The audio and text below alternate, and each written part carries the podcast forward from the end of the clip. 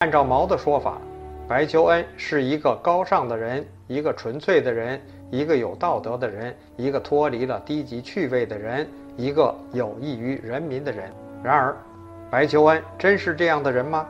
新开的频道需要您的大力支持，以便帮助我们有动力不断推出这款章回评书。对很多中国人而言，诺尔曼·白求恩的名字并不陌生，因为。毛泽东撰写的纪念白求恩，在文革期间是人人都要背诵的老三篇中的一篇，所以当时白求恩家喻户晓。按照毛的说法，白求恩是一个高尚的人，一个纯粹的人，一个有道德的人，一个脱离了低级趣味的人，一个有益于人民的人。然而，白求恩真是这样的人吗？白求恩1890年出生在加拿大安大略省的格雷文赫斯特，曾祖父和父亲都是基督教长老会的牧师，连白求恩的故居也是当地基督教会为牧师盖的住所。他母亲也是一名虔诚的基督教长老会传教士，十岁就在故乡伦敦散发基督教的小册子，二十一岁离开英国到夏威夷传教。结识了白求恩的父亲，两位虔诚的基督徒所组成的家庭，带给白求恩说不尽的爱。白求恩也承认父母对他的非凡影响。他说：“母亲给了我一个传道家的性格，父亲给了我一股要行动、要干的热劲儿。”应该说，白求恩从小就沐浴在对神的信仰和西方传统文明的氛围中。白求恩毕业于多伦多大学医学院。后来成为皇家维多利亚医院的临床研究生和医生，在医学院工作期间，白求恩发明了人工气胸疗法，还在自己的身上做实验并获得成功。此外，他还发明了包括白求恩肋骨剪在内的二十二种外科手术器械，这些器械在当时处于领先的地位，因此可以说，白求恩是一个称职而且敬业的医生。加拿大研究白求恩问题的专家、历史学家罗德里克·斯图尔特及夫人莎朗合作编撰了《凤凰传奇：诺尔曼·白求恩的一生》一书，也生动地讲述了主人公的另一面。真实的白求恩除了医术精湛，还沉溺女色，性情暴戾。书中写道：1923年，白求恩成为英国皇家外科医学院的临床研究生。此时，他遇见了小他十一岁的苏格兰姑娘弗朗西斯·坎贝尔·彭尼。尽管性格迥异，但在喜欢冒险的白求恩固执而疯狂的追求下，同年八月十三号，弗朗西斯不顾家人的反对，与白求恩在英国伦敦举行了婚礼。一九二六年，白求恩得了肺结核，他认为自己快死了，就强迫妻子与他离婚。除非你同意跟我离婚，否则我绝不到疗养院去治疗。可能外人无法探究白求恩当年迫使弗朗西斯与他离婚的真正原因，但据白求恩故居所提供的短篇介绍，此时的白求恩生活相当放荡，酗酒、抽烟，晚上参加各种欢聚，生活相当没有节制。一九二九年秋天。病愈后的白求恩哀求远在苏格兰的前妻回到他身边来。后来他们在蒙特利尔复婚了，可没两年，白求恩就故态复萌。一九三一年早春，他们的婚姻再次走进死胡同。书中写道：一天早晨上班时，弗朗西斯关照丈夫买些肉菜；晚上，她要为丈夫烧几个好菜。到下午，弗朗西斯兴致勃勃回到家。进门看见丈夫正坐在地板上专心致志地研究一副骷髅，她就问：“肉菜买了吗？”丈夫不假思索地说：“在冰箱里。”她打开冰箱，只见一段肠子。她皱起眉头，捏起肠子说：“就买这段破肠子。”丈夫猛地跳起来喊：“别动，那是人的肠子！”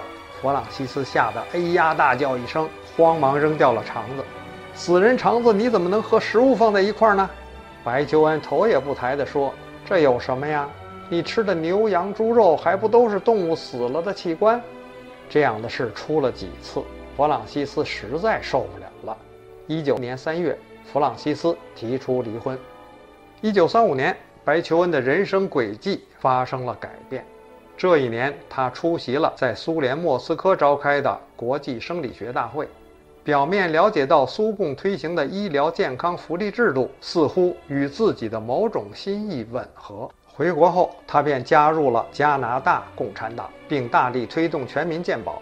然而，他在苏联参观期间，并不知道斯大林当时正在肃反，屠杀了大量的平民和共产党员，包括屠杀在位的大多数苏共中央委员和苏军高级将领。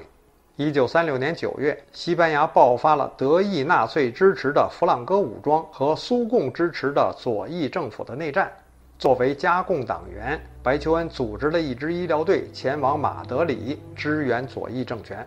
他在那里建立了世界上第一个流动输血站，但他自身的弱点是沉溺女色、酗酒、坏脾气、无法与人合作等，最终导致他1937年5月被受援方赶回了加拿大。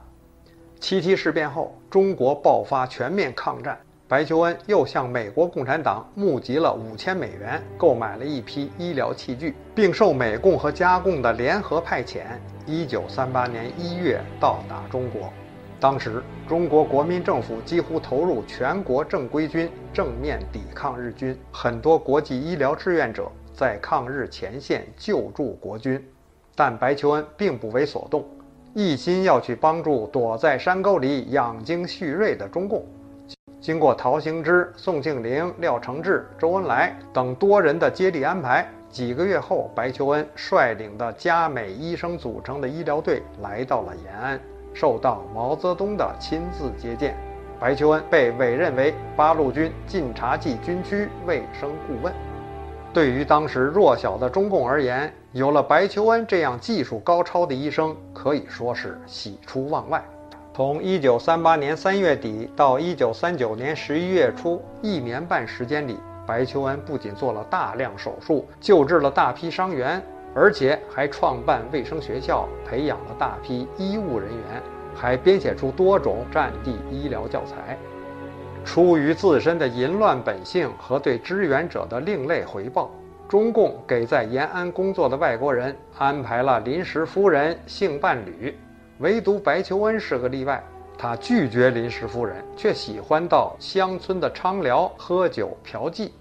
有一次在渡黄河等船的时候，大家谁也找不到白求恩了，都很着急。后来在当地农村行医的加拿大牧师罗远明的帮助下，才将酩酊大醉的白求恩从昌寮中架了回来。一九三九年十月下旬，在一次抢救伤员时，白求恩的左手中指被手术刀割破感染。十一月转为败血症，医治无效后离世，时年四十九岁。白求恩之死对中共自然是一个重要损失，这也是为何毛高度赞扬他的主要原因。鲜为人知的是，在那个中国人民遭受国难的时期。有许多位加拿大基督教传教士在中国从事医疗和教育工作，他们中的大部分在国民政府和日本占领区服务中国人民。由于众所周知的原因，他们的感人故事并没能像对白求恩的宣传那样告诉给中国人民。但从爱心、正义和人性出发，应该公正地纪念他们挽救中国人生命的伟大贡献。而不应该为了某种政治需要，只纪念白求恩大夫一人。伊莎贝尔·麦克塔维什医生二十四岁就被加拿大基督教长老会派到中国。这位年轻的女医生先后在中国河南的卫辉、张德（就是今天的安阳）等地工作超过了三十年，终生未婚，服务中国人民的时间远远超过白求恩二十倍。抗战期间，麦克塔维什医生曾经被日军残酷关押。抗战胜利后，才获释回到加拿大。还有加拿大首位华裔女医生张肖白，被加拿大基督教长老会女子传道会派到广东江门的巴克莱妇幼医院工作。这所医院也叫仁济医院，是现在江门中心医院的前身。江门几代人都对他有深刻的记忆。所幸，张小白医生在文革十年浩劫前夕有尊严地离世。相比较而言，白求恩无论如何都算不上一个高尚的人，一个纯粹的人，一个有道德的人，一个脱离了低级趣味的人。同样，他也算不上一个有益于人民的人，只能说是一个有益于中共的人。因为中华民族在国民政府领导下浴血抗战之际，中共却龟缩在抗战后方延安，借机壮大自己，并最终夺取了政权。为祸中国至今，这也就难怪加拿大共产党员白求恩为什么会成为中共的英雄模范人物。